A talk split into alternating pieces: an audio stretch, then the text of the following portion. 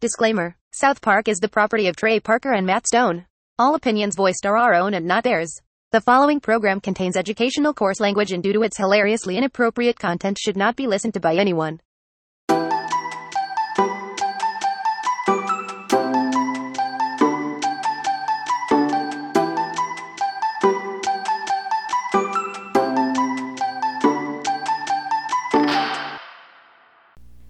Everyone, and welcome to episode 21. My name is Sophie. And I'm Amanda. We've already tackled some entertaining topics, and we're excited to bring you more. This South Park podcast is like nothing you've heard before as it dives into the complex social constructs that South Park plays off of. We hope you leave today thinking, I learned something today and had a chuckle. Today's South Park episode is season 2, episode 9 Chef's Chocolate Salty Balls. This episode touches on the Sundance Film Festival. Before we start, let's do a recap. We're going to read you the recap because you don't have time for that. Park City, Utah, home of the Sundance Film Festival. This once quiet town is now a bustling tourist attraction. Robert Redford decides that the festival needs to be moved. They choose South Park. Upon hearing this, Mr. Garrison gets all the class to go see an independent film and write a paper on it. The festival is a huge success, but to Kyle's dismay, Mr. Hankey is being badly affected by the overload of waste entering his home, the sewer. The boys enter the sewer to find Mr. Hankey, and he explains to them about the delicate ecosystem that is being corrupted, much like the town is. Above, the town is beginning to tire of the festival, but they soon discover that this was Robert Redford's intention. Chef realizes selling his recipes has also helped ruin the town. Kyle shows Mr. Hankey to the people in charge of the festival, but everyone there believes that it is a movie idea. Cartman begins selling Mr. Hankey t shirts and makes a small profit. Mr. Hankey begins to die and is taken to the hospital. Kyle asks if he will go to heaven, but Chef hopes not, but instead tells Kyle he will. He gives him a chocolate salty ball from his stall, and Mr. Hankey is revived. They then approach Robert Redford, who throws Mr. Hankey at a wall. Chef gives him another chocolate salty ball, and he comes back to life. Mr. Hankey then puts on a wizard hat and creates a tornado of sewage that begins to drive away all the people from the film festival. Robert Redford and his girlfriend drown in the sewage, and the town is saved, except that it's completely smothered in waste. Wendy, who's been trying to get Stan to see films with her, apologizes to him. Cartman also states that he learned something, and I've learned something too. Being a sellout is sweet because you make a lot of money, and when you have money, you don't have to hang out with poor ass losers like you guys. So, screw you guys, I'm going home. It's a funny story before we start. We've told our friends, our family, and our coworkers that we started a podcast.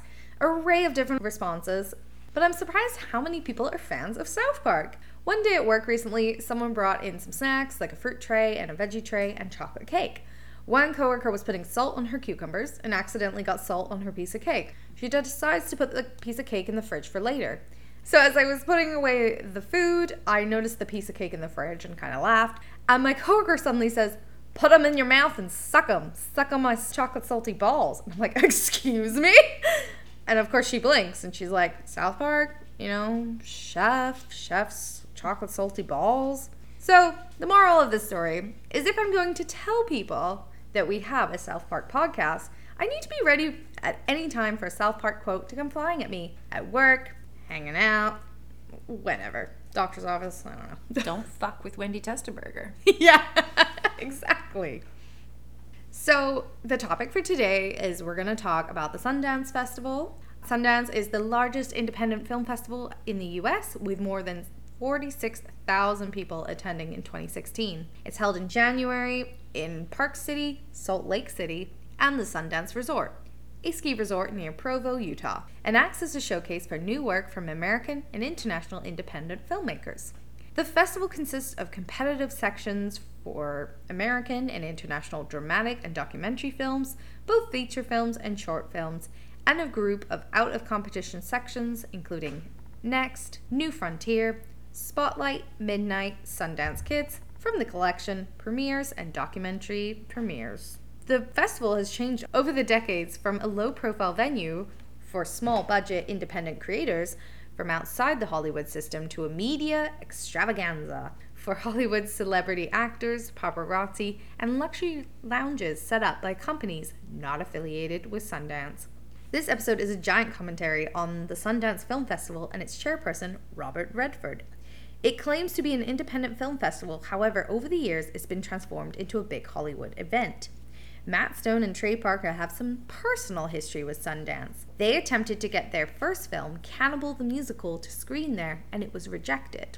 According to Lloyd Kaufman, founder of Troma Entertainment, who releases Cannibal, Stone and Parker rented out some space and screened their movie in Park City the year they were rejected. This apparently inspired Troma to start Troma Dance, that also happens every year next to Sundance in Park City, until most recently when soaring costs and restrictive advertising campaigns in place to push out competition, Troma Dance was moved to New Jersey. Quote, Sundance is the ultimate gimmick, says Parker. There is nothing independent or artistic about it, and it's ridiculous. Parker claims there's only one true purpose for film festivals. Quote, Look, we all like movies. We're all in entertainment. We all like getting drunk. Let's hire some strippers, get some beer, and party. End quote. Stone describes their first time at the Sundance Festival when they were looking for someone to help them to get their first movie out to the mass market. Quote, It was great, he says. If we thought, well, maybe some cool lawyer from LA or something is going to like this movie and think we're talented and give us a shot at a meeting with so and so, and then we can talk about something else. But you're not thinking, this is the deal, I want this, and this is how I want to distribute it. You're just, you made your little painting, and you want to put it up on the wall for just a minute. And that's what Sundance is supposed to be your outlet to do it. And that's the big joke. It isn't. And now the only place to really go watch independent movies is at colleges. End quote. Yeah, very true. Okay, we've also prepared 23 fun facts about the Sundance Film Festival, courtesy of the LA Times. Thank you, LA Times. So, number one, before being called the Sundance Film Festival, Utah's annual film festival was called the Utah slash US Film Festival and was held in Salt Lake City. Number two, Robert Redford is not the founder. The Utah slash US Film Festival was founded in 1978 by Sterling Van Wagner, a Brigham Young University school grad, and John Earle, the Utah State Film Commissioner. Redford, who was married to Van Wagner's cousin at the time, agreed to be the festival's board's first chairman. Number three, you didn't always get to ski. In 1981, the festival was moved from Salt Lake City to the ski resort town of Park City. Number four, reportedly, Sydney Pollack, a member of the festival's board, suggested moving the festival to the winter months so that it would be during the skiing season. Quote, Hollywood would be beating down the door to attend, unquote, he promised. Number five, the Sundance Institute, created by Robert Redford in 1981, took over running the Utah Film Festival in 1985 because the festival needed year round support and fundraising. Number six, the festival has had several name changes over the years. It was called the United States Film Festival from 1985 to 1989, the Sundance United States Film Festival in 1990, and eventually just became the Sundance Film Festival in 1991. Number seven, the Coen brothers' debut film, Blood Simple, was the first film to win the Grand Jury Award for Dramatic Film after the name change in 1985 after the Sundance Institute took over the festival. Number eight, in 1988, Steven Soderbergh volunteered at the festival as a driver, ferrying festival goers around the city. The following year, he debuted the film, his debut film, Sex, Lies, and Videotape, won the Audience Award. So we went from a driver to winning. That's so great. Number nine. Some of the famous films in the late 80s that screened at Sundance included Hannah and Her Sisters, Heathers, and John Waters' Hairspray. Number 10. The Sundance Festival hosted Michael Moore's debut documentary in 1989, Roger and Me. Fun fact I introduced Sophie to Michael Moore with Bowling for Columbine. Oh, okay. I was wondering why that name sounded so familiar. Mostly because we got on that topic because of the lovely. was it Matt or I think it was Matt. Matt or Trey. It's Matt. Matt. Yeah, Matt Stone. Yeah, Matt Stone, who was a student at Columbine, and in the film there was actually a featured little cartoon done. So if you haven't seen it, I highly recommend checking it out. Number 11, John Turturro was the first actor to receive the Tribute to Independent Vision Award in 1992. Number 12, in 1993, director Robert Rodriguez' film El Mariachi was made for only $7,000 but won the Audience Award, proving that it's not about how much money you spend, it's about the talent. Number 13, By 1994, Sundance was getting so flooded with submissions by independent filmmakers and those with studio backings that Slam Dance, a second independent film festival, was created. Number 14, by 1997, the residents of Park City were seeing an estimated $20 million direct investments in their town each year thanks to the festival. Number 15, in 1999, a midnight screening of The Blair Witch Project at Sundance sparked a nationwide obsession with the film, making it the most successful independent release of all time. Number 16. It took 1,500 volunteers to keep the 2008 festival running smoothly. Number 17. The 2008 Festival of Sundance will hand out awards to international filmmakers for directing, screenwriting, and cinematography awards for both dramatic and documentary categories. Number 18. For the 2008 festival, the film festival estimates a $5 fee to register for a time slot to buy a festival passage and ticket packages. This resulted in the flooding of applications, and more than 4,000 were rejected without receiving any time slots at all. Oof. Number 19. In 1985, 10 films received awards at the Sundance Film Festival. By 2007, 28 films were recognized, including those receiving honorable mentions. Number 20, more than 20,000 people attend the Sundance Film Festival each year. As Sophie stated, over 40,000 attended in 2016. 21, Quentin Tarantino's debut film Reservoir Dogs premiered at Sundance in 1992. The film had been produced with formal guidance from the Sundance Institute. 22, the film festival is widely held during the third week of January, typically a dead time at ski resort towns. And finally, number 23. In 2008, the Sundance Film Festival received more than 8,000 submissions. I wonder how many they're receiving now. Yeah, probably like, well, especially last year with everyone having so much extra time on their hands. I'd be really interested to see how much they're going to get for like the 22 year. Well, and especially too, kind of like what Parker and Stone said, because the festival is being more like it's not independent people anymore, Mm-hmm. unfortunately. Like it is, but it's not. Definitely a lot of Hollywood movies being like, oh, well, you know, because of COVID 19, we weren't able to have movies in the theaters, Mm-hmm. so let's make money at Sundance. Yeah. And even with theaters reopening, I'm sure they're still struggling because I know I would rather sit at home and have the convenience of watching the new movie on my couch when I can pause it to go to the bathroom. Good point. Good point. I think the only upside to going to the movie theater right now is that you can show up to the movie 15 minutes before, get your ticket. Well, where we are, I should say. Get your ticket, get your popcorn, drink, everything, sit down in your movie seat, and you still have like 10 minutes to go, right? So that's a nice upside. But it's actually interesting. One of your fun facts about the fact that the residents were, what was it, 20 million? $20 million that they saw each year directed investment into their town because of the festival. Interesting. So now I mm. feel like I'm gonna gonna ruin that. So obviously, the economic benefits of festivals they're easy to see and most often cited. Festivals attract visitors, which stimulates the growth of tourism, development of new infrastructure, and employment opportunities. By definition, festivals attract visitors, and visitors spend money, which boosts the local economy both on and off the festival site. On site spending includes admission fees, parking fees, food, beverage, souvenir sales, but off site generates revenue for communities too. For example, visitors stop at a local gas station, restaurants, so on and so forth. However, while the latter of positive aspects to festivals, there are a range of negative social cultural impacts that may impinge upon the host community. These impacts include disruption to resident lifestyles, traffic congestion, vandalism, overcrowding, and increased crime, especially in smaller villages and towns that aren't used to having so many people, right? In the episode, Mr. Hankey, who we haven't really talked about as we skipped his introduction episode as it was holiday themed, but we promise we will cover that episode later in the year. Mr. Hankey is being badly affected by the overload of waste entering his home, the sewer, and he explains to them about the delicate ecosystem that is being corrupted, much like the town is. So, close to where we live, not gonna say what the festival is, there's a village that holds a huge country festival every year.